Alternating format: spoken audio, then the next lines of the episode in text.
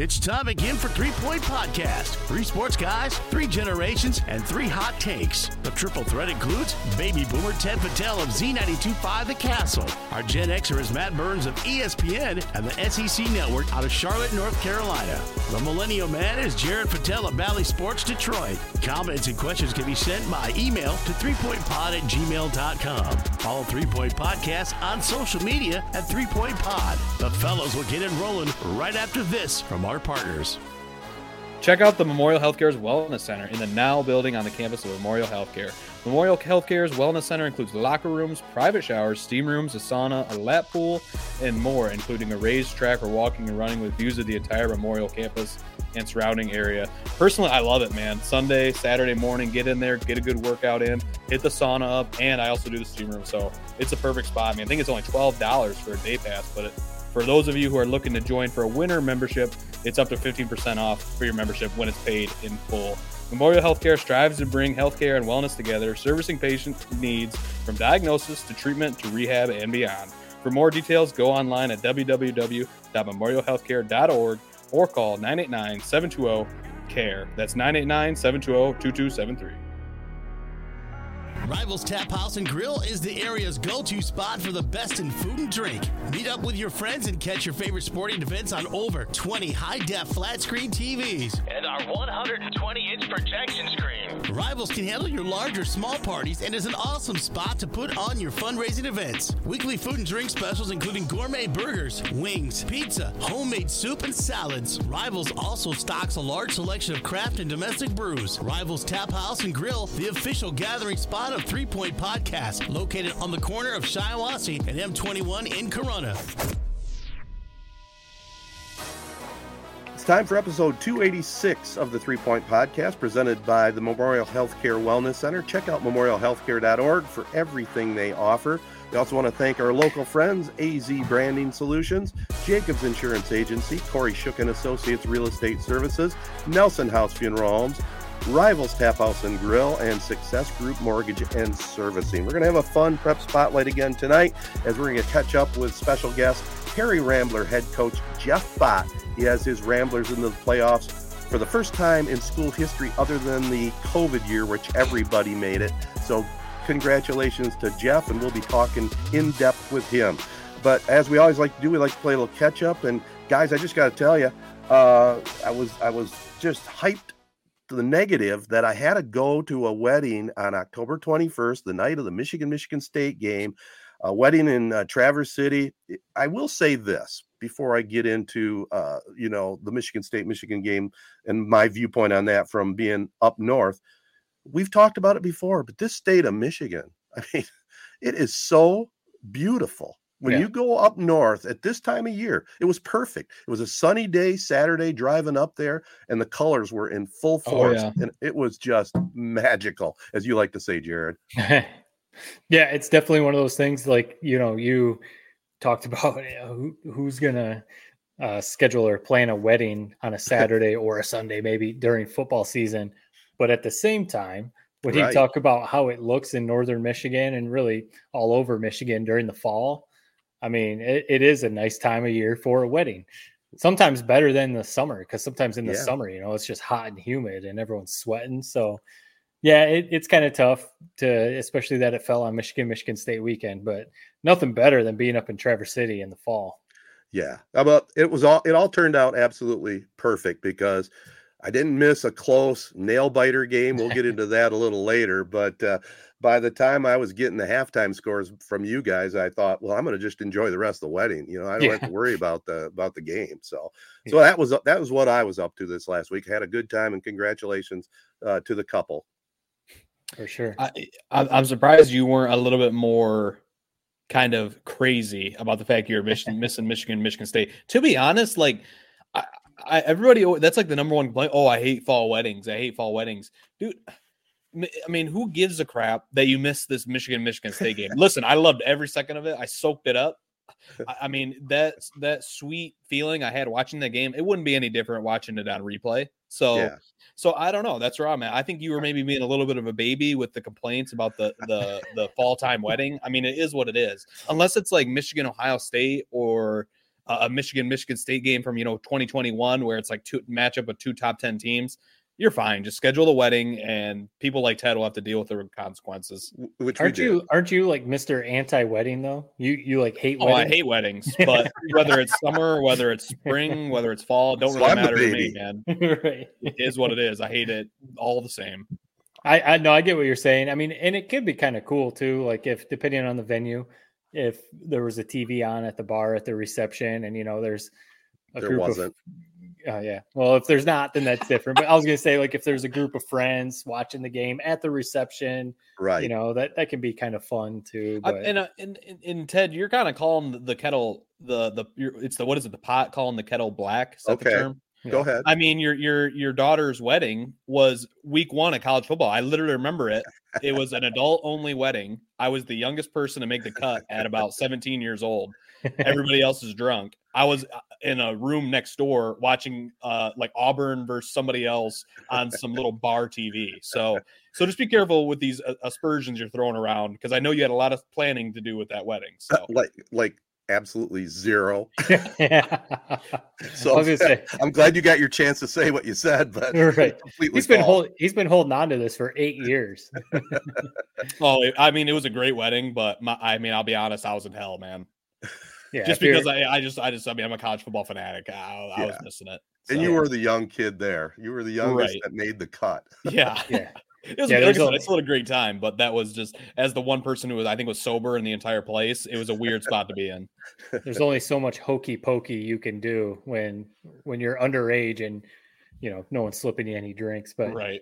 I So, went Jared, over to I was going to say, Jared, you don't have a story this week. You seem to. Oh no! I mean, I've been, story. I was, uh, like I said, I normally have something, um, but nothing really this week. Just been kind of working. I mean, it's been kind of a crazy, hectic little time. We actually went up to Bear Lake for a story uh, that'll be airing during our state finals. So I just was up in the Traverse City area, just like you said, and then I'll second what you said. I mean, Yeah. it's God's country up there. It's freaking beautiful. It's probably my first time I've ever really been up there in the fall time, and the colors can't be overstated. It's it's gorgeous. Yeah, Yeah. spectacular. yeah the weather. I mean, unless you're getting one of those rainy stretches where it's cold and rainy, if you're getting a good stretch of Michigan fall weather, Right. you, you really can't beat it. Do you get that down there in North Carolina? Maybe another three weeks down the road. Do you get colors? Because it's kind of mountainy down there, isn't it? Yeah, I mean it, it's definitely later. So I mean, I know my my parents usually come down around this time, or because my daughter's birthday's at the beginning of no, November, so they come down around then usually. Mhm. And they always say it's funny because when they're leaving Michigan, you know, it's like like you said, like peak colors, and it's just starting to turn down here. So it, it's just funny how we're always a little behind with that. Matt, weren't you at uh, Jaden Daniels' game on Friday? What was that Friday? So for Jaden Daniels, for Oh. those who don't know, Michigan, that's his name, right? Jaden Davis, but Jaden Davis. Gotcha. Yeah. I knew I screwed up something on it. Daniels, he's the quarterback at LSU. for LSU. Yeah. Jaden Davis, who is one of the top recruits coming into Michigan next year, quarterback uh, out of Charlotte. I mean, what was that atmosphere like, and what was your scouting report of him? It was pretty cool. Yeah. So he goes to one of the private schools here in Charlotte, one of the biggest private schools here. And so I've been saying all along since he committed, I'm like, I got to make it to one of these games. But usually Friday nights, I'm either working or, you know, I got to be home with the kids or, you know, whatever. So I finally had a chance to make this game. And, and part of the reason why I made it out this week is so his school, Providence Day, is number one in the state of North Carolina. And they were playing the number one team out of Georgia Ooh. who is also um, a private school. So they play in the same league. So it was a league game. Number one team in North Carolina, number one team in Georgia. Like you said, Jaden Davis. Um, you know, he's depending on what recruiting service you look at. He's he's basically like a top five quarterback in next year's class, going to Michigan.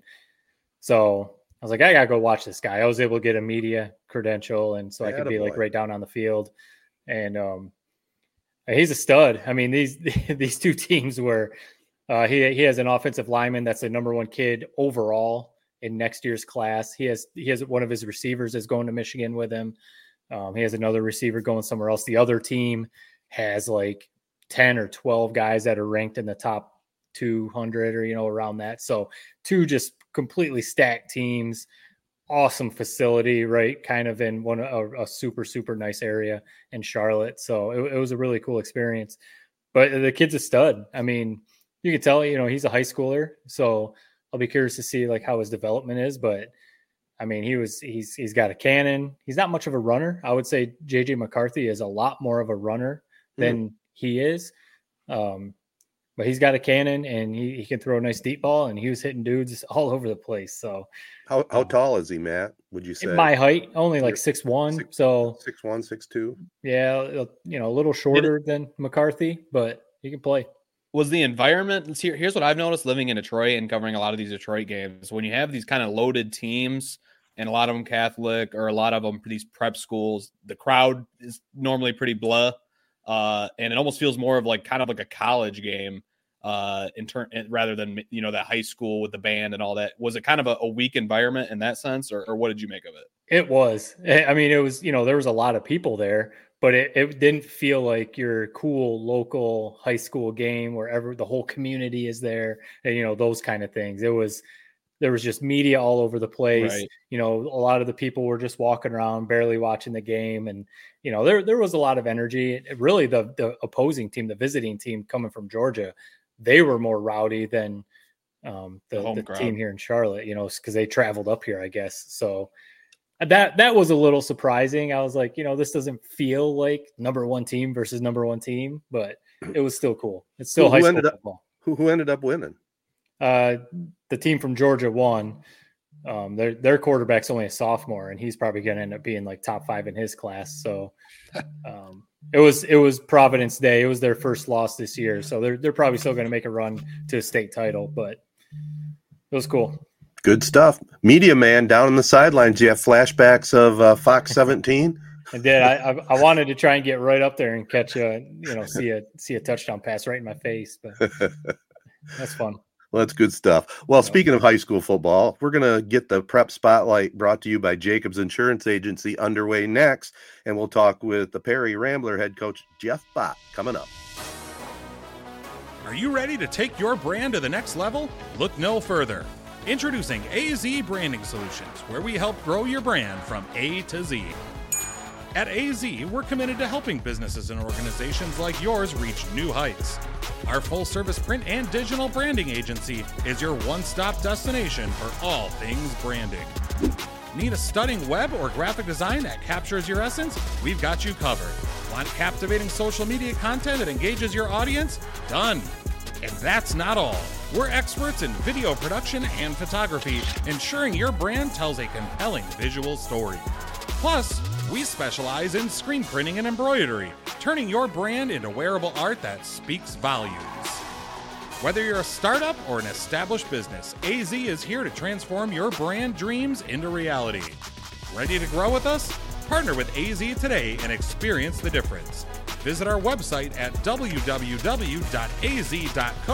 or give us a call at 1 844 360 AZEE.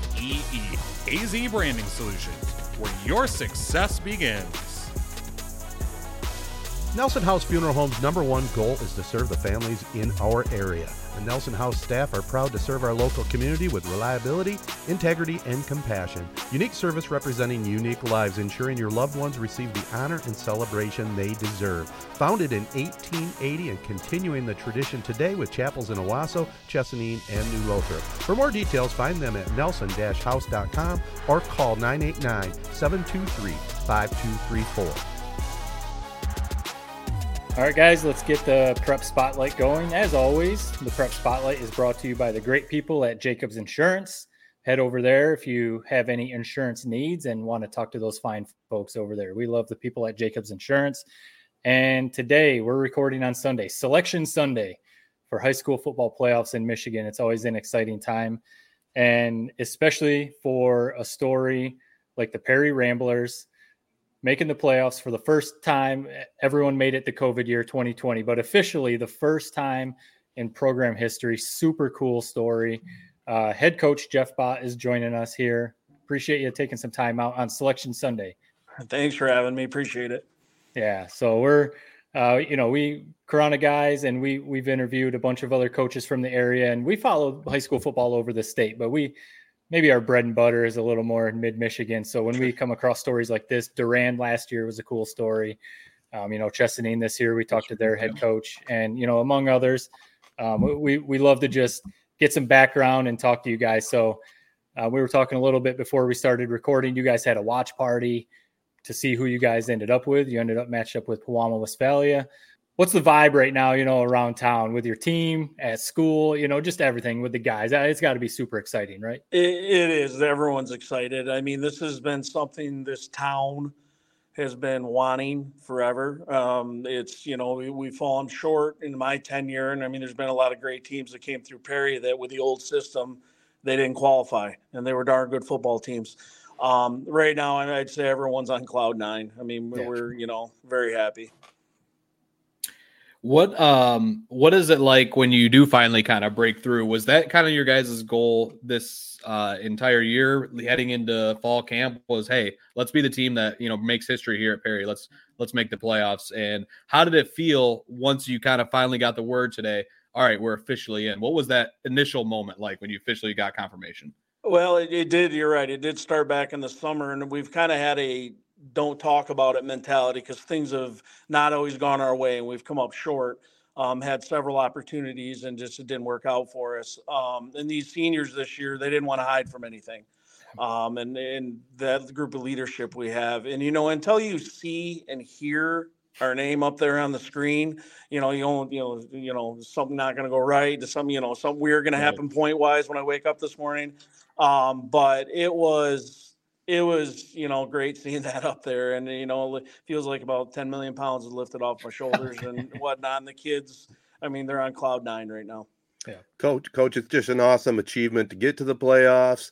Um, give us a little bit about your background your journey to perry. I know you've been there now as head coach what nine years but w- what about before that so I'm a graduate of Haslett High School, played at Haslett. Um, and as, as, soon as I got done with school in 95, I started coaching for Charlie Adluski. Hmm. Um, he was my coach my senior year. He came down and um, I probably should have been brain surgeon as long as I was in college because I kept messing around with coaching. Um, but I, you know, started coaching at 19, um, 47 mm. now. Uh, feels like I've been doing it forever. And I was 17 years there on staff for football and basketball. And um, Rob Porter, a good friend of mine, came over and took the Perry job. And um, he said, Hey, you interested? My family's from Perry. I'm, I'm, one of the few Botts not to graduate from Perry. Um, so, you know, I, I, took a leap, came over there and came over here, and here we sit now. Mm-hmm. Yeah, that, that's cool. It, it's always fun to hear the the journey stories of coaches. Again, I, I brought up uh, Matt Walter, who's coaching at Chesaning. He told he was way up in the UP for a while, right. and then he's bounced around. So you know, it's always cool to hear that. Um, and speaking of Perry and the journey and everything like that, uh, you kind of brought it up being on Cloud Nine and you know the community and all the support at your selection party uh, tonight. What's it like around, you know, seeing, looking up in the stands and seeing the support from the community and how big is that for the kids? You know, I've, I have a couple nephews who are on the team right now. So, you know, I'm, I'm definitely keeping tabs on what you guys are doing. Um, but, you know, you mentioned the community how excited they are. They've been waiting for this, but how, how big and how special do you think it is for them to be able to go up to a school like Pewamo, Westphalia and watch a playoff football game for Perry? You, you, know, I'm going to backtrack a little bit because I thought it was crazy when I was still coaching at Haslett. We came over and played Perry. We were in districts together in basketball and we walked in. It was a district semi game, and, I was like, "Good lord, half the town's here," you know. And we kind of chuckled at it. This town follow. It doesn't matter what the sport is. Yeah. We'll go to summer league for basketball. We'll go to seven on sevens, and you look at the sideline. There's 35, 40 people sitting in chairs. I mean, they love their sports, and and I would I would venture a guess that the visiting stands are going to be full over in PW on Friday night. Um, I, I, know, like you know, like I said, the temperature in town is everyone's wanted this for so long, and it's you know here we are, and I'm gonna guess uh, there, there won't be a bunch of people left in town when the game goes off Friday night. Uh, before we get into maybe previewing uh, your upcoming matchup on Friday, who who are some of the key uh, contributors you guys have had this season? Uh, for a lot of our listeners who maybe don't follow Perry football, who are some of those key guys you want to kind of give some shine to? Sure, we um our on offense, our quarterback leads us, Austin Poyer. Um, he's had a real good season for us so far. He, he's, he's amassed 26 touchdowns total on offense through the ground and through the air. Um, he's got a, a, little over 1,600 total yards. Um, he's wow. matured so much as a quarterback for us. He used to be a you know one dimensional. I just can run it, run it, run it, and um, he's put some good touch on the football this year. Our offensive line, I mean, they're kind of unsung heroes. I mean, their name never gets read, it never gets said. Anything between they know when they give up a sack. That's about the only time people think Yeah. about the offensive line. Um, but that group up there, Tanner Selbig and Cameron Duty, um, whatnot, and Gabe Reeder, our seniors, are kind of leading the way there. Uh, defensively, um, again, another name. We, we only have 15 kids on the team, so we kind of uh, you get a lot of names twice. But Cameron Duty's been our, our middle linebacker since he was a freshman. Yeah. Um, and he's now a senior, and he's over 100 tackles. And another senior for us is Tim Hall at safety, and he's he's right up there as well. You know, it's been kind of an interesting journey, as as Matt like like to say there. I mean, you, you got 15 guys on the team, so you're low on numbers on the varsity. Uh, your football stadium is going under construction, so you play your first two home games at Nicanese Stadium in Corunna. You uh, put together a schedule that was an independent schedule, which obviously worked out to your advantage to Yeah. get you enough points to get to the playoffs. And then looking at the future, you're joining a very, very tough conference in the Central Michigan Athletic Conference. Just some thoughts on all that. You know, it's it, one thing I've hung my hat on is we've always had varsity JV football in my nine years. I mean, when I took this job, we were 550 kids. Well, we're 290 now. Wow. Um, and you know, our numbers are low. Um, and you know, the league is a good fit for us size wise. Obviously, we are walking into a hornet's nest as far as football programs wise. um, and you know, it's such storied traditions there. Um, you know, there won't be a Friday night off. I mean, we left a league that had Olivet Lakewood. So, I mean, you know, but there were other teams you know, we knew we'd be in the football game, you know, if we played. Um, but, you know, the CMAC is a very, very proud league and, and they're a very talented small town sports league.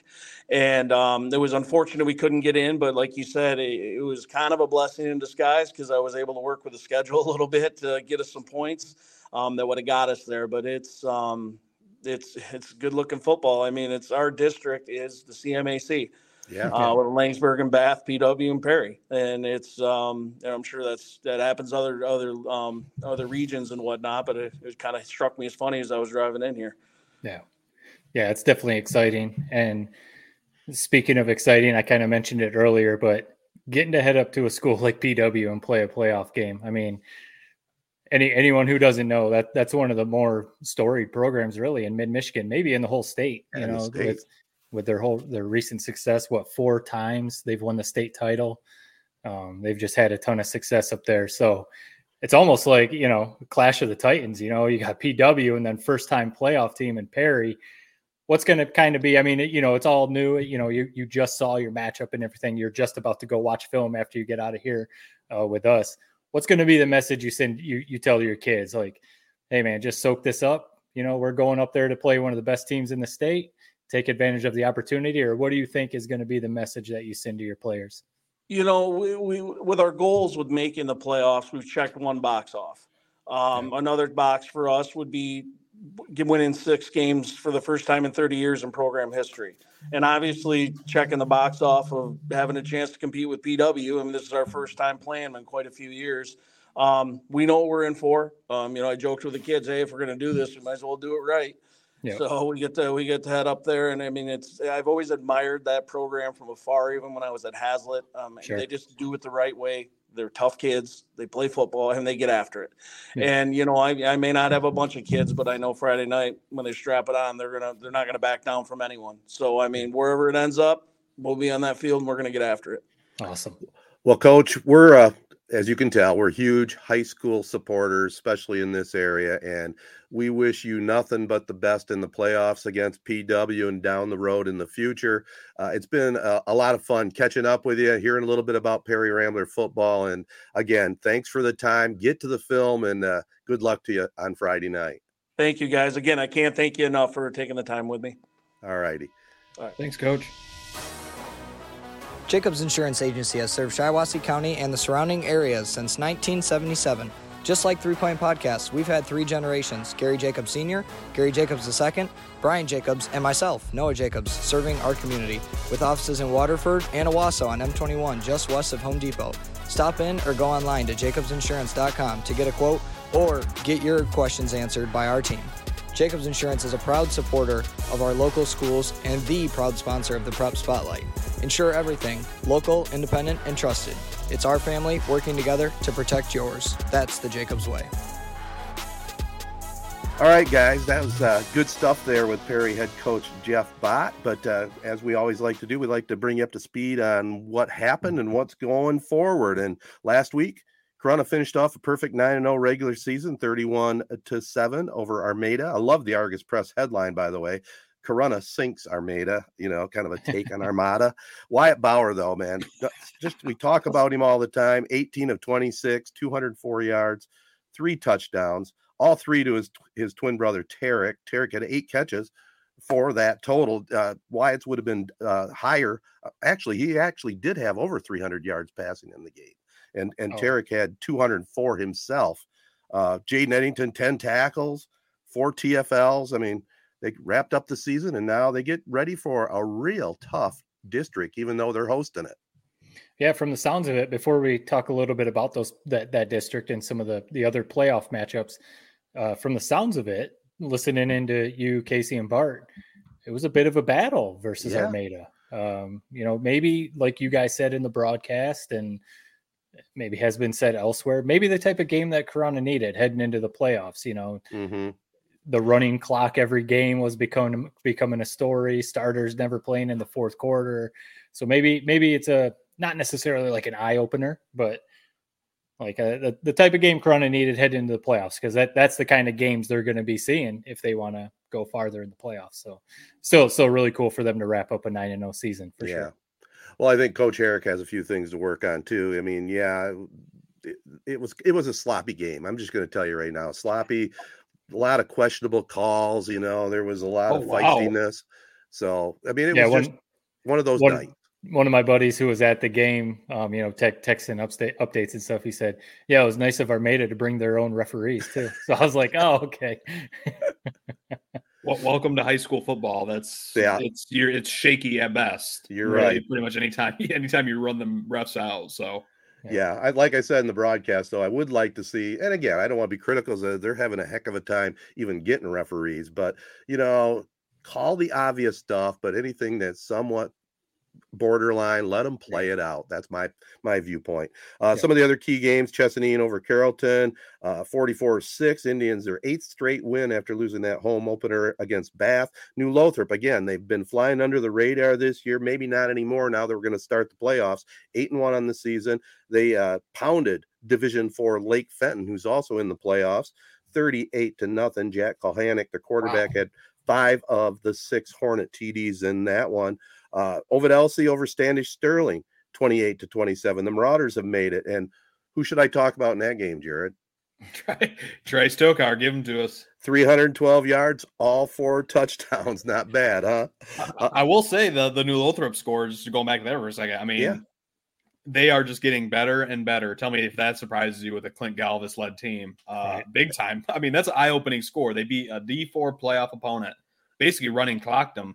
Uh, right. I mean, them and Ithaca should be a really fun D8 matchup. Ted, who are, who are you going to be following at the We're, station if if New Lothrop makes a run and so does Corunna? Yeah, well, that's up to station management. I think right now uh, things are looking pretty promising on the Cavalier front. We've had some first time advertisers, quite a handful have decided to hop on board. So it'll all be officially announced tomorrow. But uh, you know, it all depends if teams keep winning too. We have right. to reshuffle every week on who's right. continuing on. Uh, other games in eight man football, Byron got their first win over Vestaburg 36 18, and Morris over Montabella 46 to 6. The O's playing their best ball here late in the season, heading into the eight man playoffs. And one final question, non football related, in cross country in the Shiawassee County Championship at Corunna High School, Owosso came away with two individual champions. On the boys' side, Trojan Simon Erforth took the medalist honors, and on the girls' race, Emma Crandall raced to first place honors. So congratulations to them. But let's slide things back over to football for a moment and uh, talk briefly here about uh, the upcoming playoffs. This is Selection Sunday where we're recording. Uh, yep. Got the got the matchups. I think we we just start right in Division Five with eight and zero oh Hamady at nine and zero oh Corunna, and then Williamston. You know, uh, middle of middle of the road season at six and three, playing on Pontiac Notre Dame Prep, who comes in with uh, some pretty impressive victories. That sets up to be, if all goes according to Hoyle, quite a district championship. I mean that that was we talked to Jason Hutton about it last week, and I feel like maybe you know some of the other guests that we've had on have talked about obviously the the two Grand Rapids teams over there, Catholic Central and West Catholic. They're in a region over there. They'll they'll meet up in a regional championship if it shakes out like that. And then, like Jason Hutton told us last week, and we've talked about with with Notre Dame uh, prep, it almost feels like if it shakes out, if Corunna is able, able to get by Hamady, if if uh, Notre Dame prep's able to get by Williamston, it almost feels like that Corunna Notre Dame prep game is going to be a winner gets to Ford Field. We do, you don't want to get ahead of yourselves, but Right. that that feels like that way with the seeding. I mean, Mhm. um, with the top four teams, those are the top four teams. And Jared, you were looking at Notre Dame prep. They have some, like you said, Ted, they have some very impressive wins on their schedule. Don't sleep on Hamady though. I mean, I remember Right. Sam Ali and Brandon Green. They were they were talking about Hamady. Maybe not the strongest schedule. Probably what their their best win is over Bentley. Um, otherwise, you know, maybe not the biggest noteworthy schedule. That's why they're. I mean, I think they were a good twenty points below Corunna in the in the whole playoff points thing. So, but they can put up points. They have they have a very big point differential. They've scored like over three hundred points and only given up about forty or fifty or something. So Very fast Ham- team. Very fast. Hamady's going to give Corunna a run for their money too. Looks like from the the little bit of quick research I did on Notre, uh, Notre Dame Pontiac prep, looks like they have quite the stud quarterback. So it'll be a really nice matchup between him and Wyatt Bauer. Looks Yeah. like he has more touchdowns than incompletions uh, on the season, and he had six total touchdowns against Gladwin, who won Division Five last year. Right. Uh, they beat him by 30. So gonna be it's gonna be uh, you're gonna find out what Corunna's made of uh, in a couple weeks here. And Hamady, you mentioned it. I mean, not exactly the best round one draw you want for what, what Right. Corunna is basically what the number two overall seed, and you have to play an unbeaten team. Uh, but it is what it is. I mean, if you have Ford Field aspirations, you got to beat teams like that. So Mhm. it's going to be a really fun district. Um, district of death, some are calling it. So Yeah. Right. Also, yeah, because like I said, uh, the the West Catholic that, that was going to be one of the big ones is West Catholic Catholic Central building over there, but they're not in the same district; they're in the same region.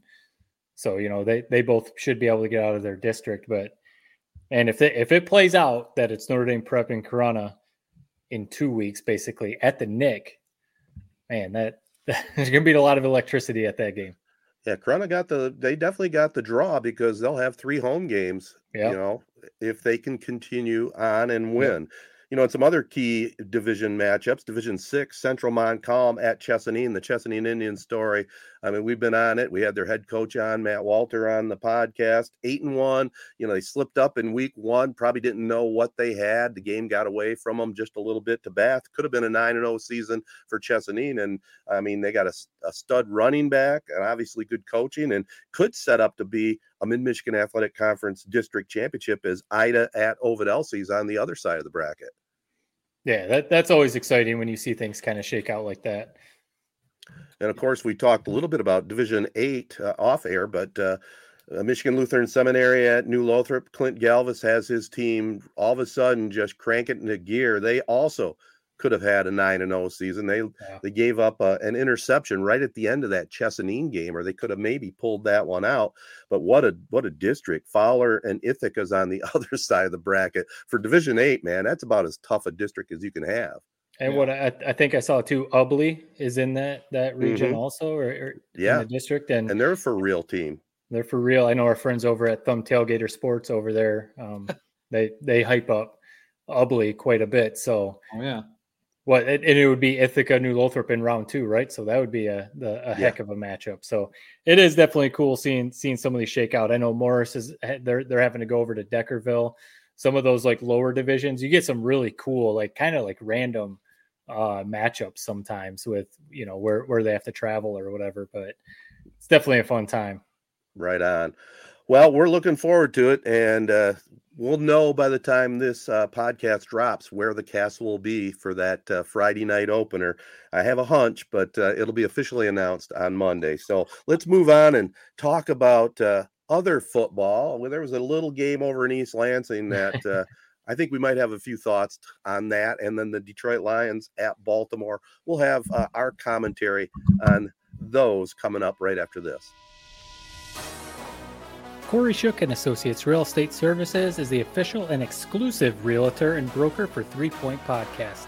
Kori and her team have been providing personal, exemplary service in real estate sales since 2004. Kori Shook and Associates Real Estate Services are total professionals helping you sell your current house or buying your dream home. Stop in at 216 West Exchange Street in Owosso. Get info online at korishook.com and follow on Facebook at Kori Shook Realtor for more details. If you are looking for honesty, ambition, and expertise, you're looking for Kori Shook and Associates Real Estate Services. Success Group Mortgage and Servicing is Shiawassee County's only licensed mortgage broker, lender, and servicer. That means you get exclusive products not found anywhere else. If you are looking to purchase a home or refinance a home in Florida, Hawaii, or Michigan, stop what you're doing and give Success Group Mortgage and Servicing a call. 989 720 4380. That's 989 720 4380. All right, guys. Uh, you, you heard me talking about whining being at a wedding because I missed that game. Well, I didn't miss a whole heck of a lot other than a just complete devastation of Michigan State, 49 to nothing. You guys had a chance to watch it live and up close and personal. I re, I caught the re, replay today. I did DVR it, but uh, just some thoughts on the Wolverines right now and also the Spartans. I mean, two teams in opposite directions, obviously. I mean, that's that's saying it lightly. I think that was, I think it was a type of game, the exact game. I said this in our instant reaction video. The exact way that Michigan had to play that game, because you know mm-hmm. it's it's an in-state rivalry. We've, we've talked about it so many times. You never know how these games are going to play out. Michigan State could have came out and played the game of their lives. Rocky Lombardi throwing 400 mm-hmm. yards, you know, all over the place. It could have been something like that. Michigan just needed to come out, punch them in the mouth, and basically take all the wind out of their sails. And oh man, did they! I mean, honestly, from kickoff, you could just tell this was a varsity team versus a freshman team. I mean, McCarthy was doing anything he wanted. They barely even had to run the ball. I mean, Blake Corum didn't even really have like a huge day because like they were just moving the ball so easily. Um, the defense just completely made Houser and the rest of the Michigan State offense look pitiful. And I'm really, I'm not trying to pile on. That's really what it is. Michigan State just, they're in a bad spot. And, you know, I'm not trying to, again, I'm not trying to pile on, but I'm very curious to see what they do because their roster is bad. The coaching staff is not very good. And are they going to clean house and try and just make a big splash hire? And hope to get some transfer portal stuff and you know some I don't know because if you watch that game those teams are on two completely different levels and it doesn't seem like Michigan State has anything coming here in the new, near future. That's enough about the Spartans. Michigan State is on or, or Michigan's on another level.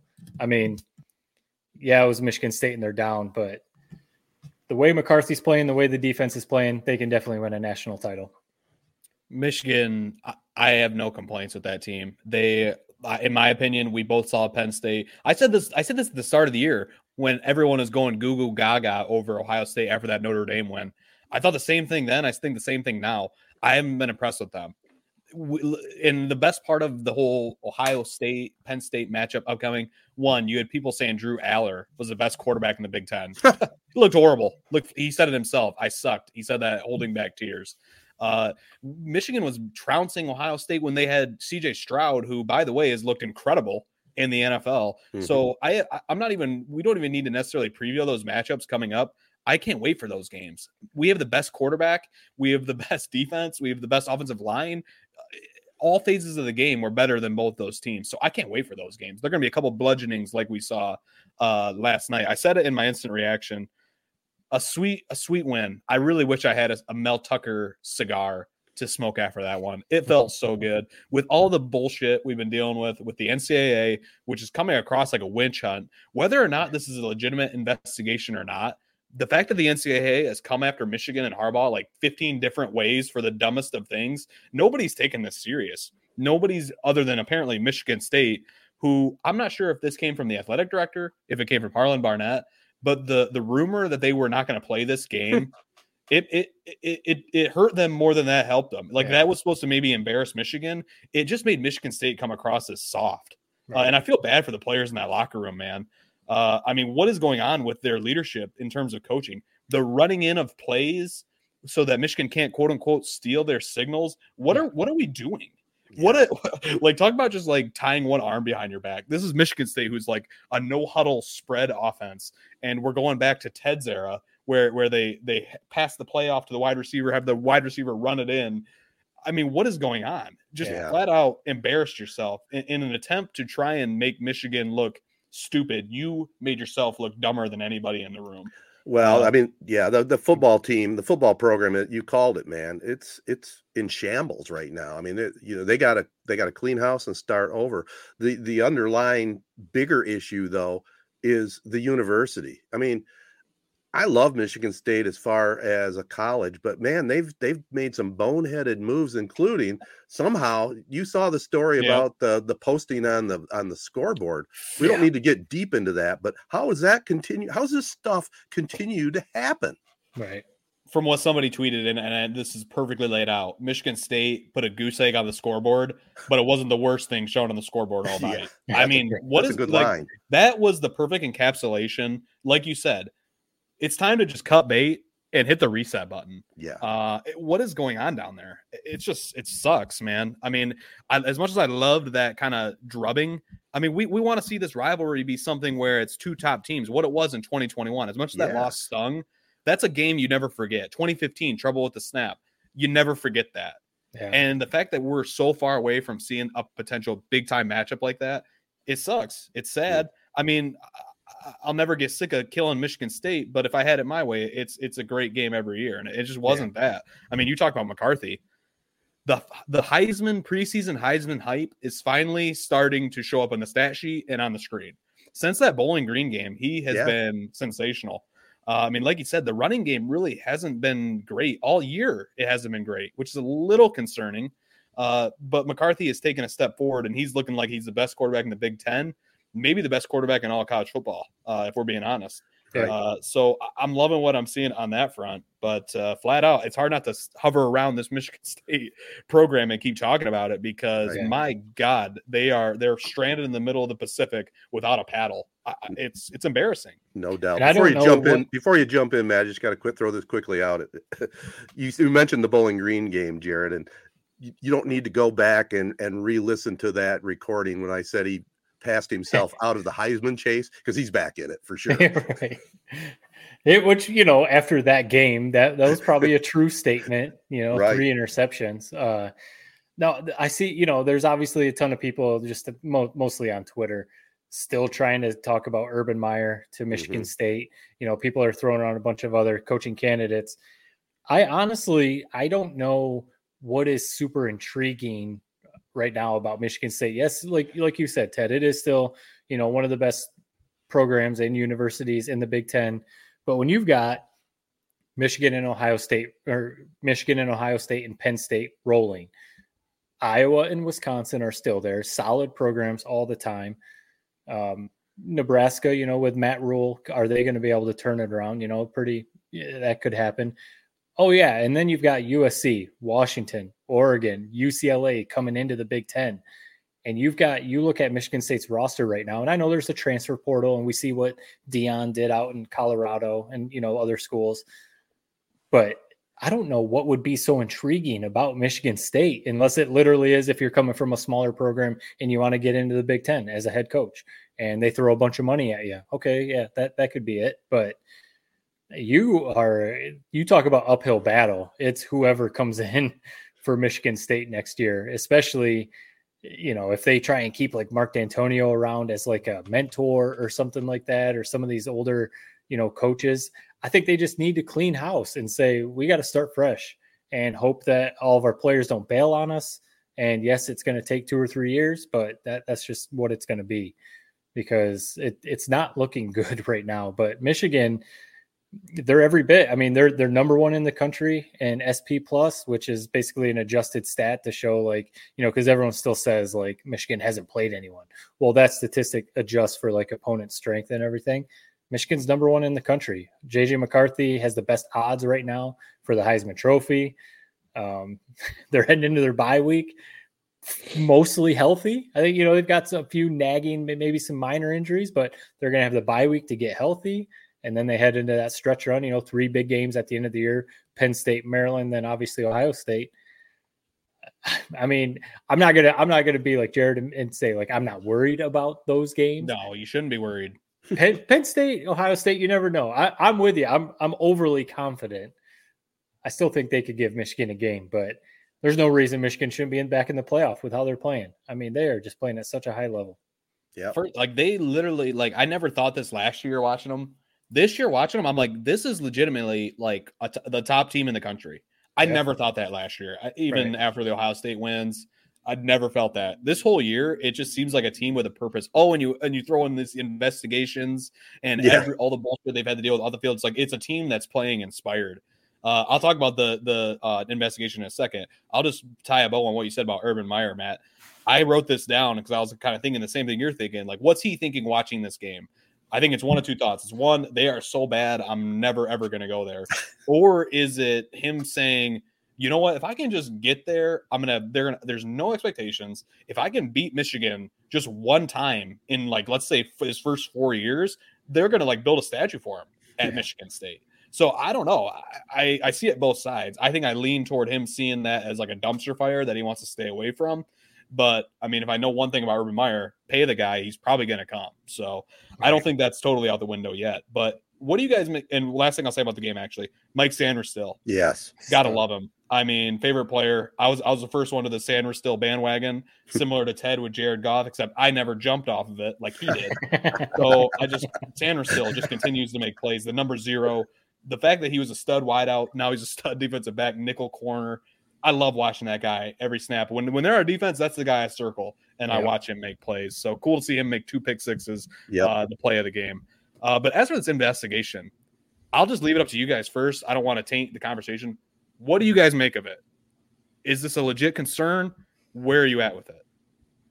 Go ahead, Matt. I don't I don't think it's a legit concern. I mean, you never know what they're going to find.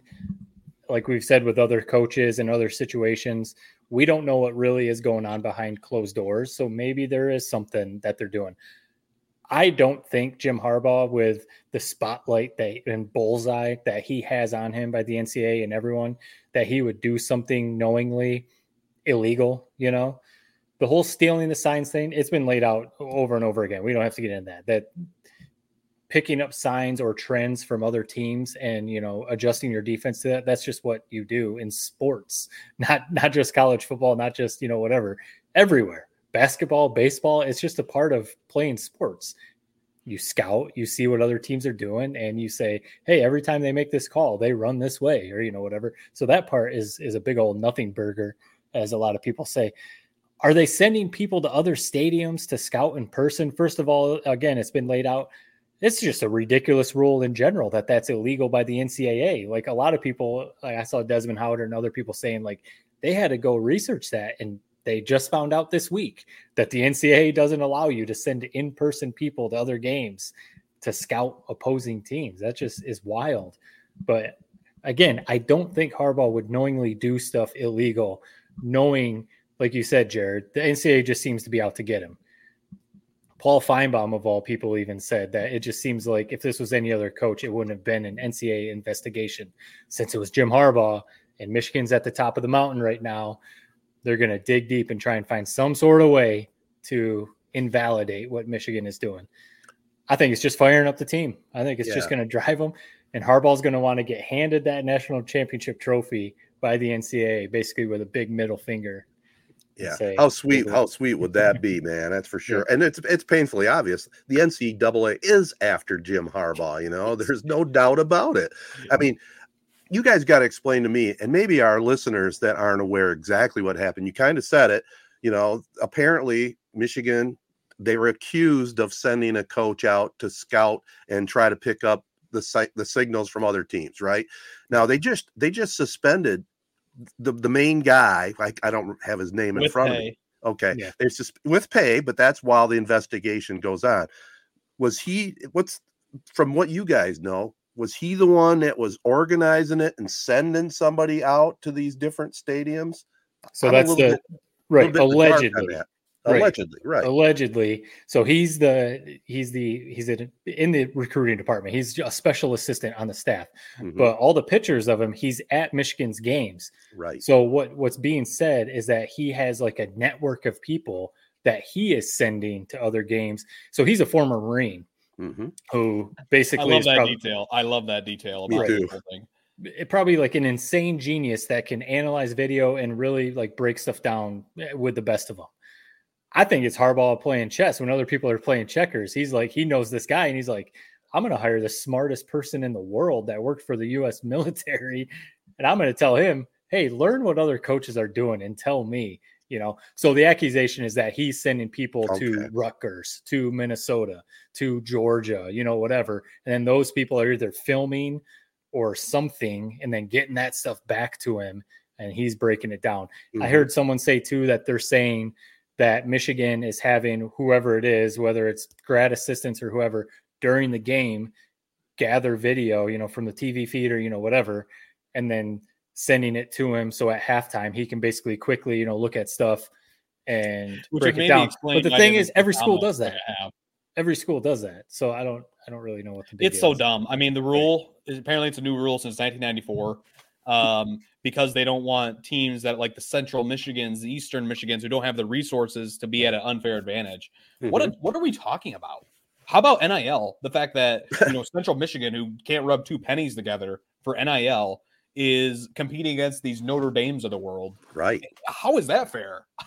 So it's just an entirely uh, idiotic rule, dumb ass thing, just in general. But flat out, here's where I'm at with it. I- think Michigan and Harbaugh are screwed. I, I, I mean, it's hard not to view it, see it that way when he literally got four games for essentially nothing. Mhm. So this is maybe something, Matt. You're laying it out pretty well. Definitely, probably a little bit against the rules. I, and just being unblatantly honest here. Do do I think it's worth uh, this whole hubbub and Michigan State running in plays 1950s style and potentially not playing the game? I mean, what are we talking about? This is just flat out coaching at its finest. I mean, yes, it's a little bit, a little bit maybe dirty. Uh, I don't view it, but again, when you the the the wolf or the what is the the what's the saying I'm looking for? The wolf crying Wolf and wolf. sheepskin.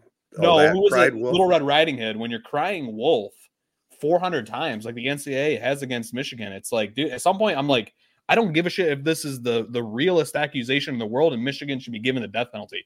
I'm throwing it out the window for any sort of unbiased, fair investigation. Like you said, they don't even know what they're really looking at. But once you start investigating these schools and these teams, it's like you're going to find something. Mhm. So I don't know where I'm at. It's like this might be Harbaugh's last ride.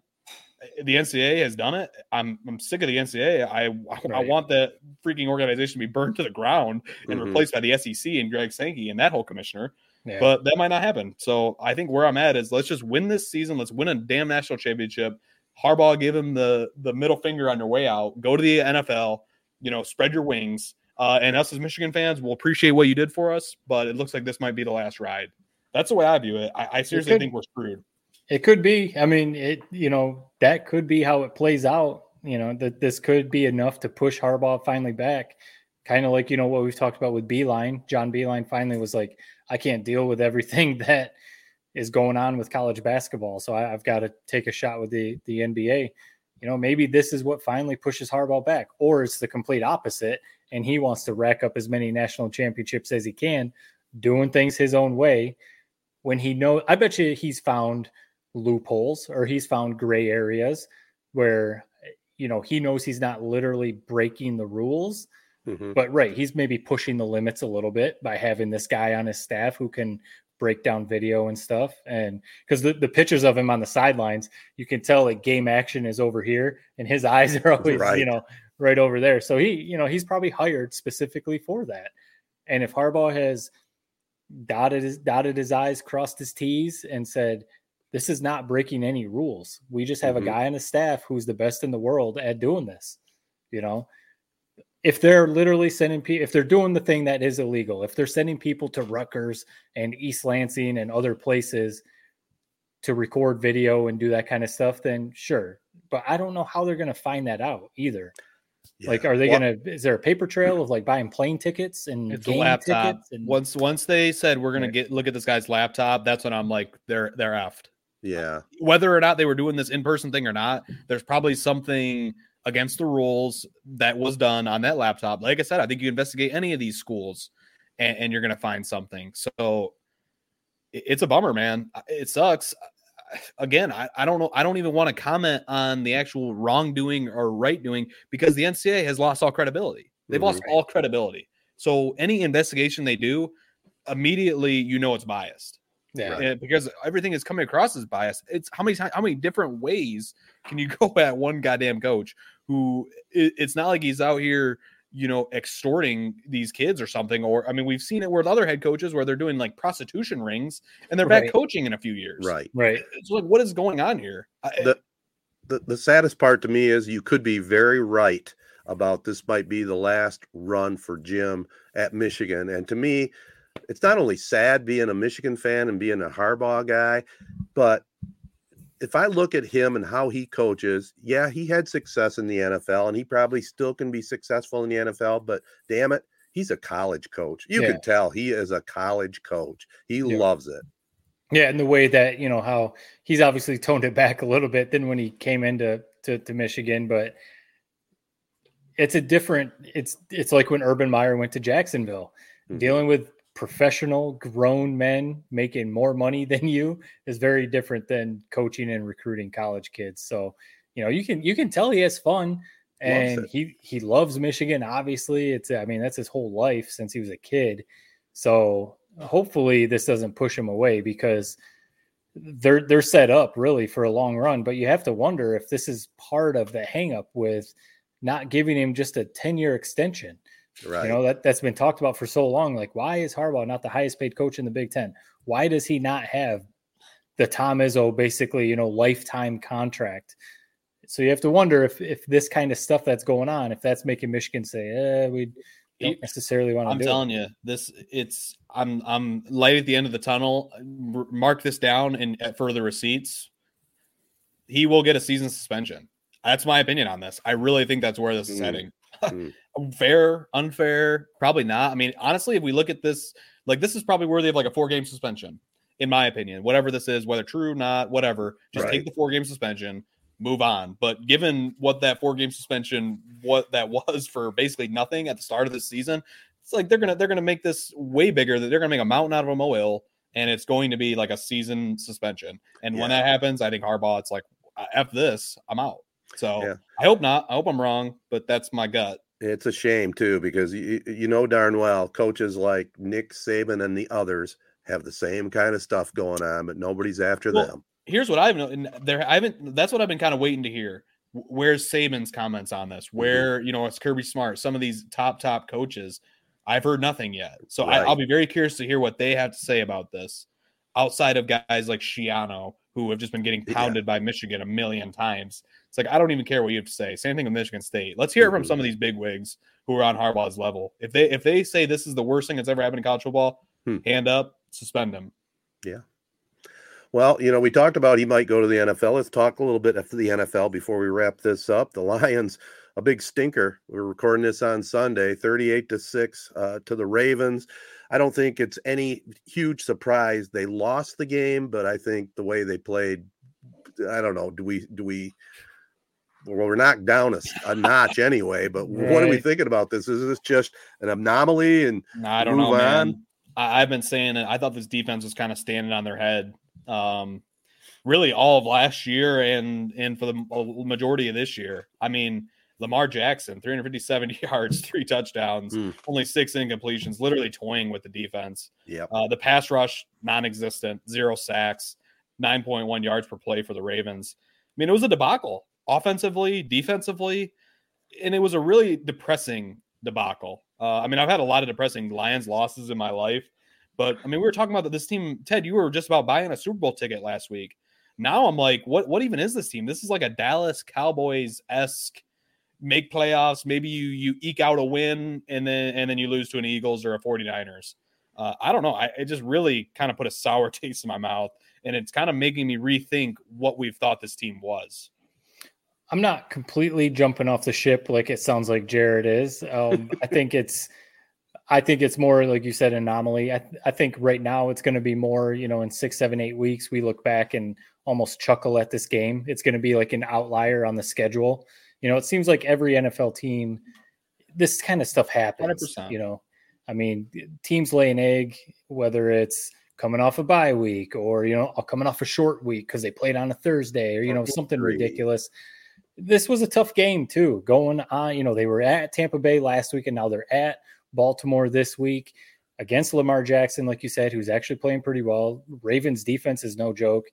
Um, so it was a tough game. And I think going in, Vegas had the Ravens winning the game anyway. So, you know, if you're hanging hanging your hat on that a little bit, you know, they were not expected to win in that sense. So but kind of like what you said, Ted, the way it happened was a little disappointing. Mhm.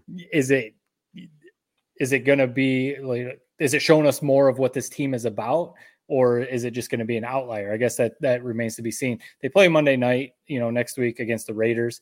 If they go in, win that game and they're 6 and 2 going into their bye week, we forget about this Ravens game. Now they go lose on Monday night and they go into their bye week on a two game losing streak, that's going to leave a sour taste in our mouth. I think the defense, you know, got exposed a little bit. Same with against Seattle. Um, I still think they're a really good unit. I, I still waver on Jared Goff. I really seriously, I, I tried not to because he has been so good, and he was. People were talking about him being MVP and all this kind of stuff with how he was playing, rightfully so. But at teams, I'm, I'm surprised more teams don't play him the way Seattle and the Ravens did. You pressure him up the middle, and he's just not the same quarterback. He's not mobile. He can't scramble, and he gets happy feet. How many times today did he get pressure and just like throw it at some dude's feet at the, like the line of scrimmage? I don't like even Stafford wasn't. He's not Lamar Jackson, but Stafford knew how to maneuver in the pocket and scramble a little bit. So I'm not out on Jared Goff. I'm not saying he's trash, trade him, anything like that. But if they can host playoff games, if they're at Ford Field in that nice, no no wind, no no uh, weather, Goff is going to light anyone up. So I, I guess I- I'm not. I don't know. I I- I don't put too much of this on Goff. In in my, I, I I'm think not it's putting like- it I on him. I'm just still like, mm. right. He didn't have the greatest game, but he, by the time they were I mean, trying to get the blink, they're offensive down going, 21 they're squad. Right. exactly. and I, I mean, no Montgomery. Uh, I mean, maybe one of the biggest tells of me of this game. Offense. I'm not worried about the offense. I think the offense is going to be good. I mean, Yeah. you can't. You're going to have some duds. The defense. I mean, like we laid out. I mean, we don't. We don't have to rehash the Hutchinson and the pass rush debate every week. Right. I mean, where we need the trade. There, there's a trade to be made on that defensive line. I hate to say it. There just there's is. Yeah. If you really want to compete for a Super Bowl, if you really want to try to host some playoff games, you need a legit Pro Bowl pass rusher to go alongside Hutchinson. Yeah. Um, that's just flat out my opinion. Yeah. Um, and my biggest maybe concern on the offensive end, I know I'm not saying be worried about the offense, but they threw 53 passes today. I mean, Williams Hmm. dropped a touchdown pass. It's a it's, first. Let me just say it's it's it's incredible how far he's made it in his NFL journey. Flat out being unable to catch a ball. I, it's just it's it's like he's he succeeded in spite of being able to catch the ball as a wide receiver. It's it's unbelievable. He also doesn't seem to totally understand how to run a deep route. I mean, why is he like getting turned around every time they throw it to him? It's like what is going on with these routes where you can't seem to track the ball? I don't know. I'm worried about Williams. I mean, he didn't have a catch on 53 pass attempts, and this is supposed to be a round number one wide receiver to really kind of take this offense to another level. I thought Gibbs was actually pretty good today. Yeah. Mhm. It's hard to really even gauge it because they were out of the game as soon as it started. But for what it's worth, I thought Gibbs was great. But Williams, uh, what was that? Yeah. Yeah, what it showed me, hopefully they figured out something with Gibbs. I mean, you know, giving him some swing passes, trying to get him the ball in space as opposed to just running him up the middle. You know, that's David Montgomery. That that's the running back that he is. I, Jameson Williams, I don't know. I'm I'm still I'm going to be very very very patient with him cuz I just watched him absolutely destroy teams in college, you know. But it's starting to yeah like you said like it, it almost looks like he never really truly learned how to run routes he just was faster than everyone so he just ran by everyone which is cool but again and i'm not piling on Goff Goff isn't the best deep ball thrower No. you know a lot of his deep balls do kind of flutter or float a little bit even that touchdown jameson williams had last week you know was a pretty bad throw um I think Again, Goff but I don't know if that's Goff. It's like how many time, how many different ways is Williams It's like it's like it- today on his drop, it's like he, he's like turning right, then turning back Right. left. It's like what's are is Ben Johnson just telling him to, to sprint straight? Like I, I don't know. Right. It's it's it's just confusing. Yeah. And, and the fact that Goff, I mean, say what you will about Goff, and you know, obviously not the best mobility in terms of like thinking the game and like that type of thing. The fact that he doesn't target Williams often is worrisome, in Yeah. my opinion. Makes you think he's not totally understanding the offense. He's not trustworthy. And we already know the drop issue. I'm pretty sure he's already got more drops than Fitzgerald, Larry Fitzgerald had in his entire career right. just with wideouts, I don't think catching the ball is something you can necessarily make into a skill. I know Amon Ra has a thing where he catches off the jugs machine every day to practice. I mean, at this point in your career, if you're Williams, if you're just flat out unable to catch the ball, I don't think that's something he's going to gain, uh, you know, in year five of his career. I- I just think it's kind of is what it is. And flat out, he just doesn't have great hands. Well, that's definitely what we're seeing right now. But I, I, I think we do have to give him a little bit of time. I mean, he's fast. He is fast. I mean, there's been NFL players and wide receivers that have improved their catching ability. Let's put it that way. We know, uh, we know Amon Ra is the top dog as far as Goff's go-to guy. So if you got a good second and third to go with him, you'll be all right. I don't know if he's going to be the answer, Right. but I'm not gonna I'm not gonna get too panicky about today. As we've said, they're gonna have you know they're gonna have four losses before this thing's all said and done. They're Right. gonna win their division. They're gonna make it to the playoffs, and then start over. Let's see what Yeah. happens. See if you're playing your best ball at that time, and then that's when you make your run. But uh, That's the bad, one. bad day. Yeah, that's the one saving grace is luckily the division isn't all that tough this year. So as as long as the Lions can't just completely fall apart, Right. they should be able to win the division. Um, I know we were all pretty excited, but it's not like they were about to go 16 and one.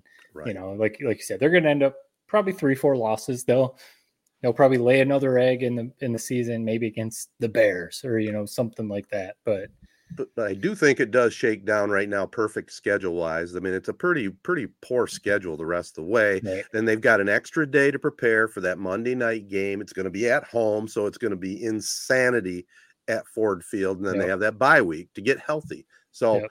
it's not all bad. Yep. Like I said, if, if they can beat the the Raiders on Monday night, Yep. six and two going into the bye, I think if you would have asked us at the beginning of the season if we would take that, we would have hmm. all said, "Yeah, Yep. we'll take that." Hundred percent. I hope you guys are right. I, I don't know. I, I'm. Hope so. Yeah. I still. Now, if they if they look at get, this if they football lose, then it's completely different. yeah, I, I, I, uh, I'll, I'll, I'm just, I'll just say this. I, I really worry about the defensive unit. We'll just Yep. leave it at that. I hope you guys are right. I hope it's just an anomaly, but I've been worried about them for two years now. So I- I'm just, I don't know. Well, be, well, before we bad, sign off, but- before we sign off, have you been imp- pretty impressed with the defense until today? I mean, there, I know we talked about the rush, but overall, the defense has played pretty good this year, haven't they? Yeah, I mean they have. I mean they've been depleted by injury, which is, is mean, we got to throw that out there. I mean a lot of NFL teams are, but yeah, they've looked better. Again, it's just I don't know, man. I mean, if, uh, I don't think the Buccaneers are very good. They lost today. Uh, I mean, you kind of go back and look at these wins. Mhm. And obviously, Kansas City, that's a great, great, great win. I know they were banged up too, but I don't know. Just a couple of the teams outside of Kansas City, the Seahawks, and now the Ravens, the Right. playoff teams they faced. I mean, they've been lit up, Yeah. absolutely lit up. Yeah. So not even like, oh, they they put tw- 31 on us. No, it's like complete lit up. Like, I mean, 35, and then the the Ravens. I mean, if they wanted to, it felt like they could have put up 50 today. So Yeah. I, I don't Oh, know. They were they were doing any and everything they wanted to. and It just was wide open pretty guys. big. Yep. Yeah. That was on. It's like it was like almost like blown assignments. It wasn't just this team is better. It's like a fullback wide open, nobody within 30 yards. of him. I mean, what's going on out there? Yeah. I texted Well- some friends. I was like, "Eh, "This must be what it feels like to be a Spartans fan watching that game last night." Yeah. Right. All right. Well, boys, we've done it again. We made it through another podcast. Any final thoughts on anything before we sign this thing off? No, just um, I'm excited to hear how these playoffs shake out. We got, you know, Mhm. we, we we laid it out a little bit, but a bunch of area teams, you know, and and a number of them set up to make some make some noise. Absolutely. I, yeah, I'll just tie it up. I mean, we I love getting opinions on the board. I threw mine out. I think Harbaugh's going to have a year suspension. If you guys had to say, I know it's still very early in this investigation. If you had to predict, how do you see it kind of playing out? If I had to predict, I don't think anything's going to come of it. I Okay. think I hope. Yeah, I think they're not going to really find anything, and it's just going to kind of go away. Yeah, I hope you're right on that. I just, I I don't know where there's smoke. Sometime there's fire, but I don't think it'll be a full year suspension. But I'm, I'm just concerned, or I'm just confused on what they would find on him. You said the laptop, Jared. So are you th- you saying there'll be like an email from Jim telling him what to do? No, I mean, like Matt said, it's like what I don't know if it's it flights, is it emails with his guys who, if he has other underline underlings going to these games. I mean, they're gonna does- find if if it was going down, they're gonna figure it out. but does So- Harbaugh does he for sure take the take the the fall if one of his I mean, I'm pretty sure that from what there's some rule. I don't know the exact, but it's basically it's like the head coach.